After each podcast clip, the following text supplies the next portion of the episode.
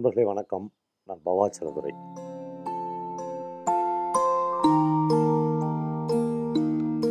என்னுடைய இந்த வயது வரையிலும் நான் எத்தனையோ கதைகளை கதைகளினுடைய வரிகளை பத்திகளை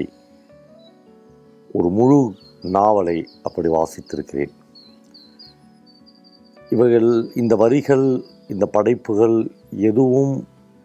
எனக்கு தராத ஒரு துக்கத்தை சுகுமாரனுடைய இரண்டே இரண்டு கவிதை வரிகள் தந்திருக்கின்றன கிட்டத்தட்ட அந்த வரிகளை நான் வாசித்து காலம் சரியாக எனக்கு ஞாபகத்தில் இல்லை ஆனாலும் ஒரு முப்பது வருடங்கள் இருக்கலாம் அந்த இரண்டே இரண்டு வரி தற்கொலையில் தோற்றவனின் மௌனமாக என்று இரண்டு வரிகளை எழுதியிருப்பார் பின்னிரவுகளில் தூக்கம் வராத பின்னிரவுகளில் தூங்கி திடீரென்ற ஒரு கனவு கண்டு தூங்கி எழுகையில் இந்த வரிகளை ஞாபகப்படுத்தி கொள்ளும் போதெல்லாம் நான் நிலைகுலைந்து போயிருக்கிறேன் என் சமன் இழந்திருக்கிறேன் தற்கொலையில் தோற்றவனின் மௌனமாக தற்கொலையில் ஈடுபட்டு சக்சஸ் ஆயிட்டா அது ஒரு வகையான துயரம் அது ஒரு வகையான மௌனம் அது ஒரு வகையான துக்கம் ஆனால் அப்படி ஈடுபட்டு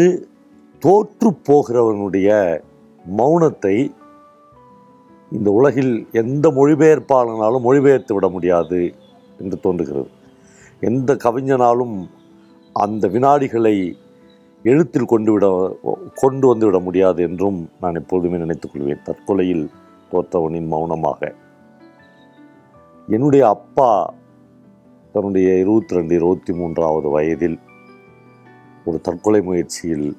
ஈடுபட்டதை நான் எழுதியிருக்கிறேன் நான் பகிர்ந்திருக்கிறேன் கோட்டாங்கல் என்கிற ஒரு பாலை ஒரு பாறை இடுக்குக்கு அருகில் முளைத்திருக்கிற ஒரு வெப்பால மரத்தில் அவர் கயிற்றோடு இருட்டுவதற்காக காத்திருந்த அந்த கணத்தில்தான் சரியாக ஒரு ஆறு ஆறரை மணிக்கு ஆறு மணிக்கு தீபம் ஏற்றப்படுகிறது மனிதர்களின் கண்களில் பட்டுவிடாமல் இந்த தற்கொலையை நிறைவேற்றிக் கொள்ள வேண்டும் என்று அப்பா யோசித்தபோது திடீரென்று மேற்கு திசையில் வான வேடிக்கைகளும் அதைத் தொடர்ந்து பல மைல்களுக்கு அப்பால் தெரிகிற ஒரு தீப ஒளியும் தெரிகிற போது அப்பா அந்த தற்கொலை முயற்சியை கைவிட்டு விட்டு வீட்டுக்கு விறுவிறு என்று நடந்து வந்தார் அதற்கு பிறகு ஒரு நாளோ ரெண்டு நாளோ பொறுத்து யாரோ ஆடு மேய்க்கிற பையன்கள் அப்பா மாட்டி வைத்திருந்த அந்த கயிற்றை எடுத்து வந்து வீட்டில் கொடுத்ததாக சொல்வார்கள் அப்பாவின் தற்கொலை முயற்சியில் தோற்றுவிட்ட பிறகு அவரும் கூட எதுவுமே பேசாமல் மௌனம் காத்திருப்பாரோ அது எந்த வகையான மௌனமாக இருந்திருக்கும் என்று எப்பொழுதுமே நினைத்துக் கொள்வேன் ஒரு தீபம் அப்பாவின் தற்கொலையை தடுத்து நிறுத்தியிருக்கிறது நான் அதை பற்றி எழுதுகிற போது கூட எங்கள் அப்பா வந்து ஒரு கடுமையான நாத்திகர் இந்த கோவிலுக்கோ கடவுள் நம்பிக்கையோ இல்லாதவர் ஆனால் அதன் பிறகு எங்கள் குடும்பத்துக்கே தெரியாமல் அவர் ஒரு ரகசியத்தை காப்பாற்றி வந்தார் அவருடைய இறப்பின் போது தான் அந்த ரகசியம் எங்களுக்கு தெரிவிக்கப்பட்டது ஒவ்வொரு தீபத்தன்றும் மேலே மலையில் தீபம் ஏற்றப்படுவதற்காக நெய்க்குடம் கட்டுவார்கள் அப்பாவின் பெயரில் ஒரு கிலோவோ அரை கிலோவோ நெய்க்காக காசு கட்டி ரசீதி வாங்கி கொண்டு வருவார் ஒரு கடுமையான நாத்திகவாதியிடமிருந்து இப்படி ஒரு ரகசிய பகுதி அவர் வாழ்நாளெல்லாம் தொடர்ந்திருக்கிறது தற்கொலையில் தோற்றவனின் மௌனம் என்பது தற்கொலையை விட கொடூரமானது எனக்கு ஒரு பத்து வருடங்களுக்கு முன்னால் நான் இங்கேயோ படித்த மனோஜ் எழுதின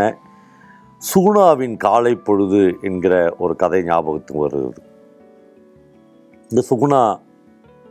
ஒரு நடுத்தர வர்க்கத்தில் எல்லா குடும்பத்தைப் போல ஒரு அப்பார்ட்மெண்ட்டில் ரெண்டு குழந்தைகளோடு ஒரு கணவனோடு வசிக்கிற ஒரு சராசரியான பெண் அவருடைய காலை பொழுது எவ்வளவு வசீகரமானது என்று வெளியிலிருந்து பார்ப்பவர்களால் சொல்ல முடியும் எவ்வளவு இனிமையானது என்று சக பக்கத்து போர்ஷன்காரர்கள் உணரலாம் எவ்வளவு வழி நிறைந்தது என்பதை ஒருவேளை சுகுணா உணர்ந்திருக்கக்கூடும் அந்த கதையை மனோஜ் ஆரம்பிக்கிற போது ஏழு நாற்பதுக்கு ஸ்கூல் ஆட்டோ வந்து நிற்கும் என்பதிலிருந்து ஆரம்பிக்கிறார் சுகுணா தன்னுடைய ஒரு மகளை அதற்குள்ளாக குளிக்க வைத்து அவளுக்கு ஒரு காலையில் ஒரு டிஃபன் ஊட்டி ஊட்டி ரைம்ஸ் சொல்லி கொடுத்து மறக்காமல் ஸ்கூலுக்கு போனவுடனே எக்ஸாம் ஆரம்பிக்கிறதுக்கு முன்னாடி இந்த ரைம்ஸை ஒரு தடவை சொல்லி பார்த்துக்கோ ரிவிஷன் பண்ணிக்கோ என்று சொல்லி அந்த தன்னுடைய பையனை அவள் அதே மாதிரி ஒவ்வொருவனாக அவனுக்கு அவன் வந்து ஐடி கார்டை விட்டு போயிடுவான் அதை போய் பீரோலேருந்து எடுத்துன்னு வந்து கொடுப்பான் அதுக்குள்ளே ஆட்டோக்காரன் சலிச்சுக்குவான் ஒவ்வொன்றாக ஒவ்வொன்றாக பார்த்து பார்த்து செய்வார் இந்த கதை நகரும் போதே ஒரு இடத்தில் மனோஜ் எழுதுகிறார் ஐடி கார்டு எங்கடா என்ற பையனை கேட்கிற போது உங்கள் அப்பனை மாதிரி உனக்கு மறதி இருக்கிறது என்று சொல்வார் இந்த அப்பனை மாதிரியே என்கிற வார்த்தையை ரொம்ப மெதுவாக சொல்வார் ஏன்னா அந்த அப்பன் பக்கத்தில் ஆஃபீஸுக்கு ரெடி ஆகிடுவார் அந்த வார்த்தை அவர் காதலை கேட்டார் ஏன்னா காலையிலேருந்தே அவர்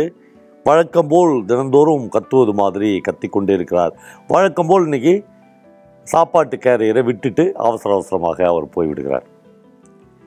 அதன் பிறகு சுகுணா கொஞ்சம் நேரம் சோஃபாவில் குழந்தைகள் போன பிறகு சோஃபாவில் உட்கார்ந்து மூட்டு வலையை பார்த்து கொண்டே இருக்கிறார் அவளுக்கு என்னென்னமோ ஞாபகம் வருது டிவி ரிமோட்டை எடுத்து டிவி போடுகிறாள் டிவியில் ஒருவன் ஜோசியம் சொல்லி கொண்டிருக்கிறான் அப்புறம் ஒரு கன்னட சேனலுக்கு மாற்றுகிறாள் அவருடைய மனநிலையை இந்த எல்லா செய்கைகளிலிருந்தும் சொல்கிறார் கொஞ்ச நேரம் ஒரு ஆணும் பெண்ணும் கூடி குழாவுகிற ஒரு காட்சியை பார்க்கிறாள் அதை பார்க்க பிடிக்காமல் இன்னொரு சேனலுக்கு போகிறாள் அங்கு ஒரு புருஷன் ஒரு பொண்டாட்டியை திட்டிக் கொண்டே இருக்கிறான் இவள் புருஷனுடைய ஞாபகம் வருகிறது உடனே டிவியை ஆஃப் பண்ணுகிறாள் அடுத்து செய்ய வேண்டிய வேலைகளுக்கு போகிறாள் வீட்டில் வந்து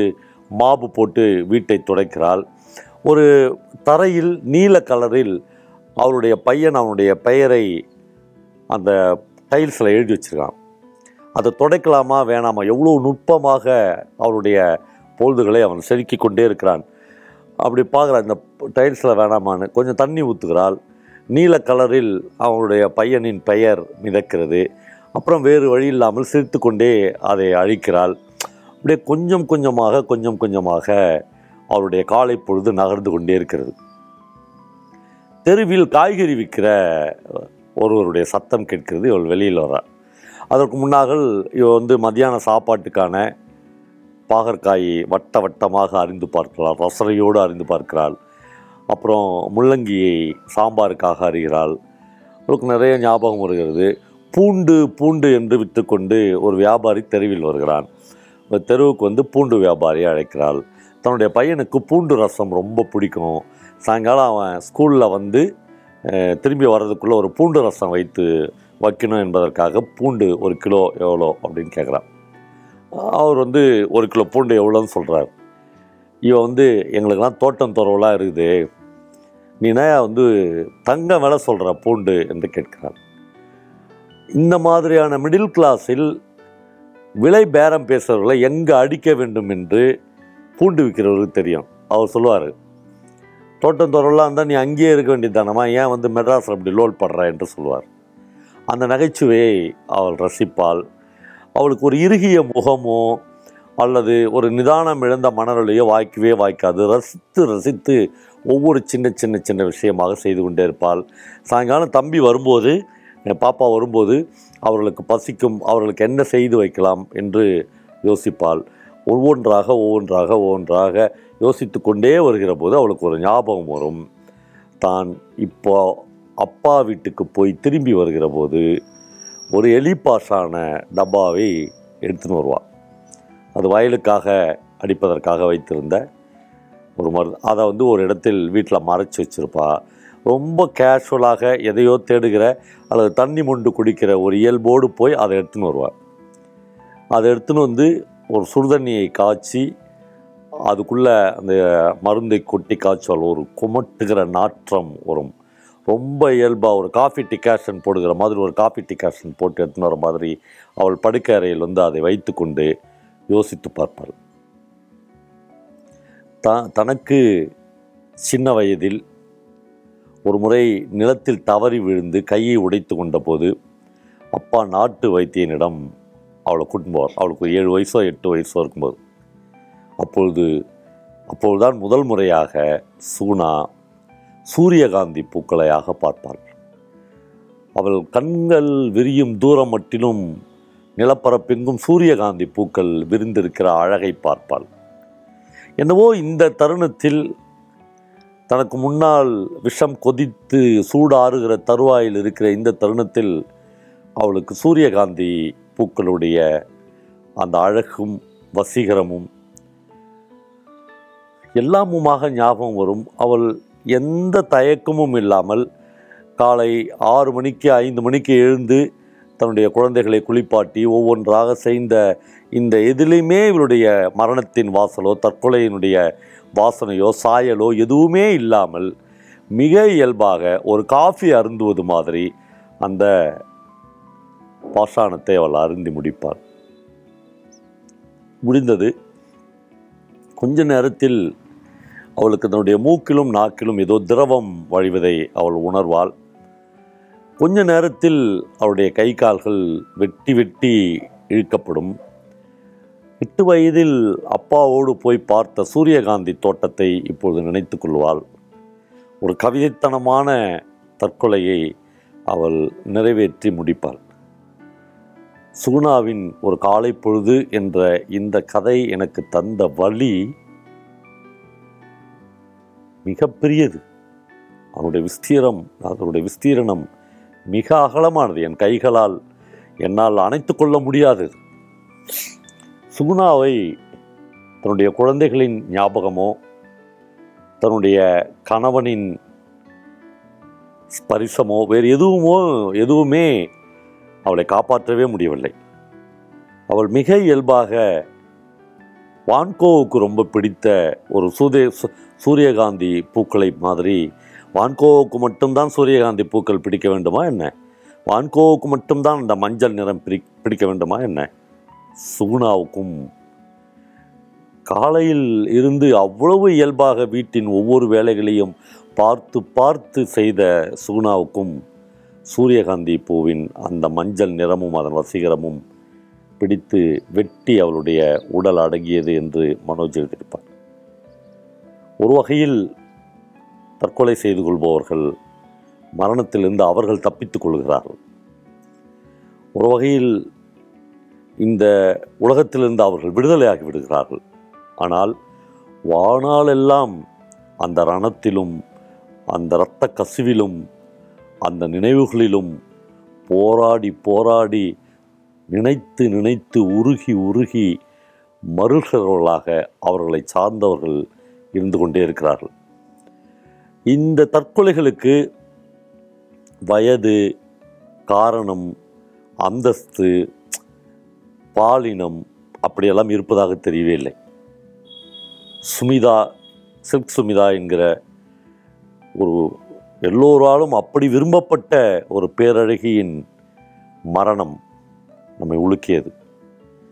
அதே மாதிரி நம் சமூகத்தின்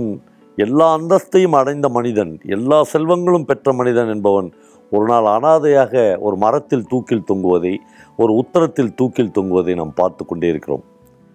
இதற்கெல்லாம் எந்த காரணமும் இல்லை ஆனால் ஒரே ஒரு வரியை எனக்கு சொல்ல தோன்றுகிறது ஜெயகாந்தன் ஒரு முறை சுந்தராம் சாமியினுடைய குழந்தைகள் பெண்கள் ஆண்கள் என்கிற ஒரு புத்தகத்தை வெளியிட்டு பேசுகிற போது சொன்னார் சொன்னார் அது சொல்லுகிற போது லட்சம் என்கிற ஒரு சின்னஞ்சிறிய பையன் அந்த நாவலில் செத்துப்போவான் நிஜ வாழ்க்கையில் மனிதர்கள் செத்துப்போவதை கூட தாங்கிக் கொள்ள முடிகிற என்னால் ஒரு கதையில் ஒரு மனிதன் இறந்து போவதையோ அதிலும் இந்த உலகத்தையே அறியாத ஒரு எட்டு வயது குழந்தையின் இறப்போ என்னால் தாங்கிக் கொள்ள முடியவில்லை என்று ஜெயகாந்தன் சொன்னார் சொல்லிவிட்டு அவர் அதிகபட்சமாக ஒரு வார்த்தை சொன்னார் பல கோடிக்கணக்கான மனிதர்களும் பல கோடிக்கணக்கான உயிரினங்களும் வாழ்கிற இந்த உலகத்தில் இந்த குழந்தை வாழ்வதற்கு அல்லது எங்கள் சுகுணா வாழ்வதற்கு அல்லது ஏதோ சுமிதா வாழ்வதற்கு அல்லது ஏதோ ஒரு மனிதன் வாழ்வதற்கு ஒரு சின்ன இடம் இல்லாமலா போய்விடும் என்று சொன்னார் அந்த வரிகள் மீண்டும் மீண்டும் எதிரொலித்து கொண்டே இருக்கின்றன கோடிக்கணக்கான மனிதர்களும் கோடிக்கணக்கான உயிரினங்களும் வாழ்கிற கோடிக்கணக்கான மைல்கள் பரப்பளவு உள்ள இந்த பெரிய பூமி பந்தில்